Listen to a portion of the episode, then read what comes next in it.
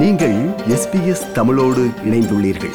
SBS dot com dot AU forward slash Tamil எனும் இணையத்தின் மூலம் மேலும் பல சிறப்பான நிகழ்ச்சிகளை நீங்கள் கேட்கலாம்.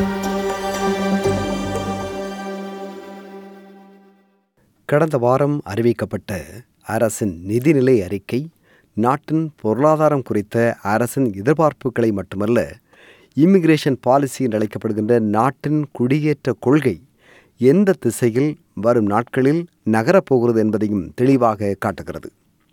புதிய குடிவரவு கொள்கையில் நாம் தெரிந்து கொள்ள வேண்டிய சில அம்சங்களை இப்போது பார்ப்போம். ஒன்று இந்த நடப்பு நிதியாண்டில் நாட்டில் புதிதாக குடியேற வருகின்றவர்களின் எண்ணிக்கை கணிசமாக குறையப் போகிறது. எந்த அளவு குறையப் போகிறது என்றால் எத்தனை பேர் புதிதாக நாட்டுக்கு வருகின்றார்களோ அதைவிட அதிக எண்ணிக்கையில் மக்கள் நாட்டிலிருந்து வெளியேறுவர் என்று கணக்கிடப்படுகிறது. எனவே மொத்த மக்கள் தொகை குறிப்பிடத்தக்க அளவு அதிகரிக்கப் போவதில்லை என்பது நிதர்சனமான உண்மை. அப்படி என்றால் நாட்டுக்கு தேவைப்படுகின்ற ஹைலி ஸ்கில்டு ஒர்க்கர்ஸ் அத்தியாவசிய தொழில் தெரிந்தவர்களை எப்படி நாட்டுக்கு கொண்டு வருவது? அத்தியாவசிய தொழில் தெரிந்தவர்களை மிக எளிதாக நாட்டுக்குள் அனுமதிக்கும் புதிய விசா திட்டத்தை அரசு அறிமுகம் செய்துள்ளது. அத்துடன் நாட்டில் வேலை இருக்கிறது ஆனால் வேலைக்கு ஆள் இல்லை என்று கருதப்படுகின்ற நர்சிங் போன்ற தொழில் தெரிந்தவர்கள் வெளிநாடுகளிலிருந்து விண்ணப்பித்தால் அந்த விண்ணப்பங்களை முன்னுரிமை அடிப்படையில் பரிசீலனை செய்து நாட்டுக்கு உடனடி வரவழைப்பது என்பது அரசின் அடுத்த திட்டம். இப்படியான பதினேழு தொழில்களை அரசு அடையாளம் கண்டுள்ளது. நர்சிங் மெக்கானிக்கல் என்ஜினியர்ஸ் மனநிலை மருத்துவர்கள் ஐடி பணியாளர்கள் கட்டிடத் தொழில் மேலாளர்கள் என்று இந்த பட்டியல் நீள்கிறது. இப்படி பதினேழு தொழில் சார்ந்தவர்களை முன்னுரிமை அடிப்படையில் நாட்டுக்கு வரவழைப்பது வரவேற்கத்தக்க கொள்கை என்கிறார் ஆஸ்திரேலியன் இண்டஸ்ட்ரி குரூப் நிறுவன இயக்குனர் Innes Willox This has to be a skills led recovery, and there are uh, obviously millions of people internationally who have the skills that we want and need in Australia. அரசின் அடுத்த கட்ட நகர்வு நாட்டில் தங்கியுள்ள temporary visa holders என்று அழைக்கப்படுகின்ற தற்காலிக விசாவுடன் வாழ்கின்றவர்களை மையப்படுத்துகிறது பல்லாயிரக்கணக்கானவர்கள் தற்போது நாட்டில் தற்காலிகமாக தங்கியிருந்து கொண்டு நிரந்தரமாக தங்க விசாவுக்கு விண்ணப்பித்து காத்துள்ளார்கள்.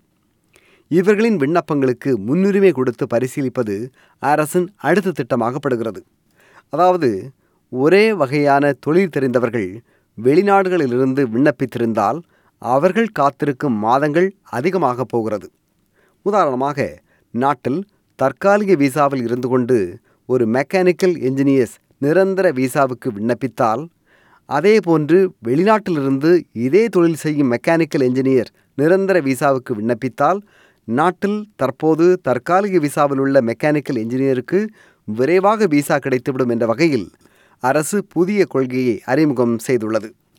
அதாவது ஸ்கில்ஸ் கேட்டகரி அடிப்படையில் வழங்கப்படுகின்ற மொத்த விசாவில் மூன்றில் இருமடங்கு விசாக்களை தற்போது நாட்டில் தங்கியுள்ள தற்காலிக விசாவில் உள்ளவர்களுக்கு வழங்க அரசு திட்டமிடுகிறது. இப்படி இங்கு இருக்கின்றவர்களுக்கு அதிக விசா வழங்குவதன் மூலம் புதியவர்கள் நாட்டில் குடியேற வருவது குறைந்து போகும். எனவே மக்கள் தொகை அதிகரிப்பு ஆண்டுக்கு ஒன்று புள்ளி ஆறு சதத்திலிருந்து வெறும் புள்ளி இரண்டு சதமாக குறையும் என்று கணக்கிடப்படுகிறது.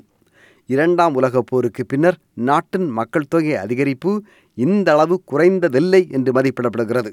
எனவே இந்த புதிய திட்டப்படி அல்லது இந்த அரசின் புதிய கொள்கைப்படி நாட்டில் புதிதாக குடியேற வருவோரின் எண்ணிக்கையை அரசு குறைத்தால் அது நாட்டின் பொருளாதாரத்தை பெரிதும் பாதிக்கும் என்கிறார் centre for economic development of Australia நிறுவனத்தின் Jarrod Paul This is no doubt a seismic impact uh, on the economy for the next couple of years.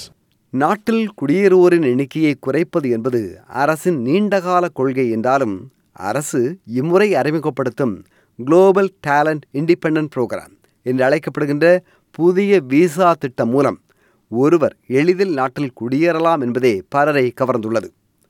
இந்த புதிய விசா திட்டத்தின் கீழ் பதினையாயிரம் பேரை நாட்டில் அனுமதிக்க அரசு திட்டமிட்டுள்ளது.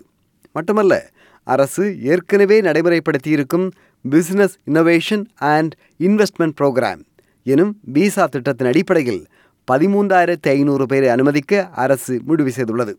இப்படியாக அசாதாரணமான திறமை கொண்ட இருபத்தெட்டாயிரத்து ஐநூறு விசாக்களின் வழியாக நாட்டில் வரவிருக்கும் ஆயிரக்கணக்கான தொழில் அதிபர்கள் விஞ்ஞானிகள் மூலம் அவர்களும் வேலை பெறுவர். அவர்களால் பிற வேலைகளும் உருவாகும் என்கிறார் குடிவரவுத்துறையின் தற்காலிக அமைச்சர் Alan Tudge. We know that some of these individuals with exceptional skills come here, build businesses, become entrepreneurs, become the top scientists, and in doing so, they generate jobs for others as well.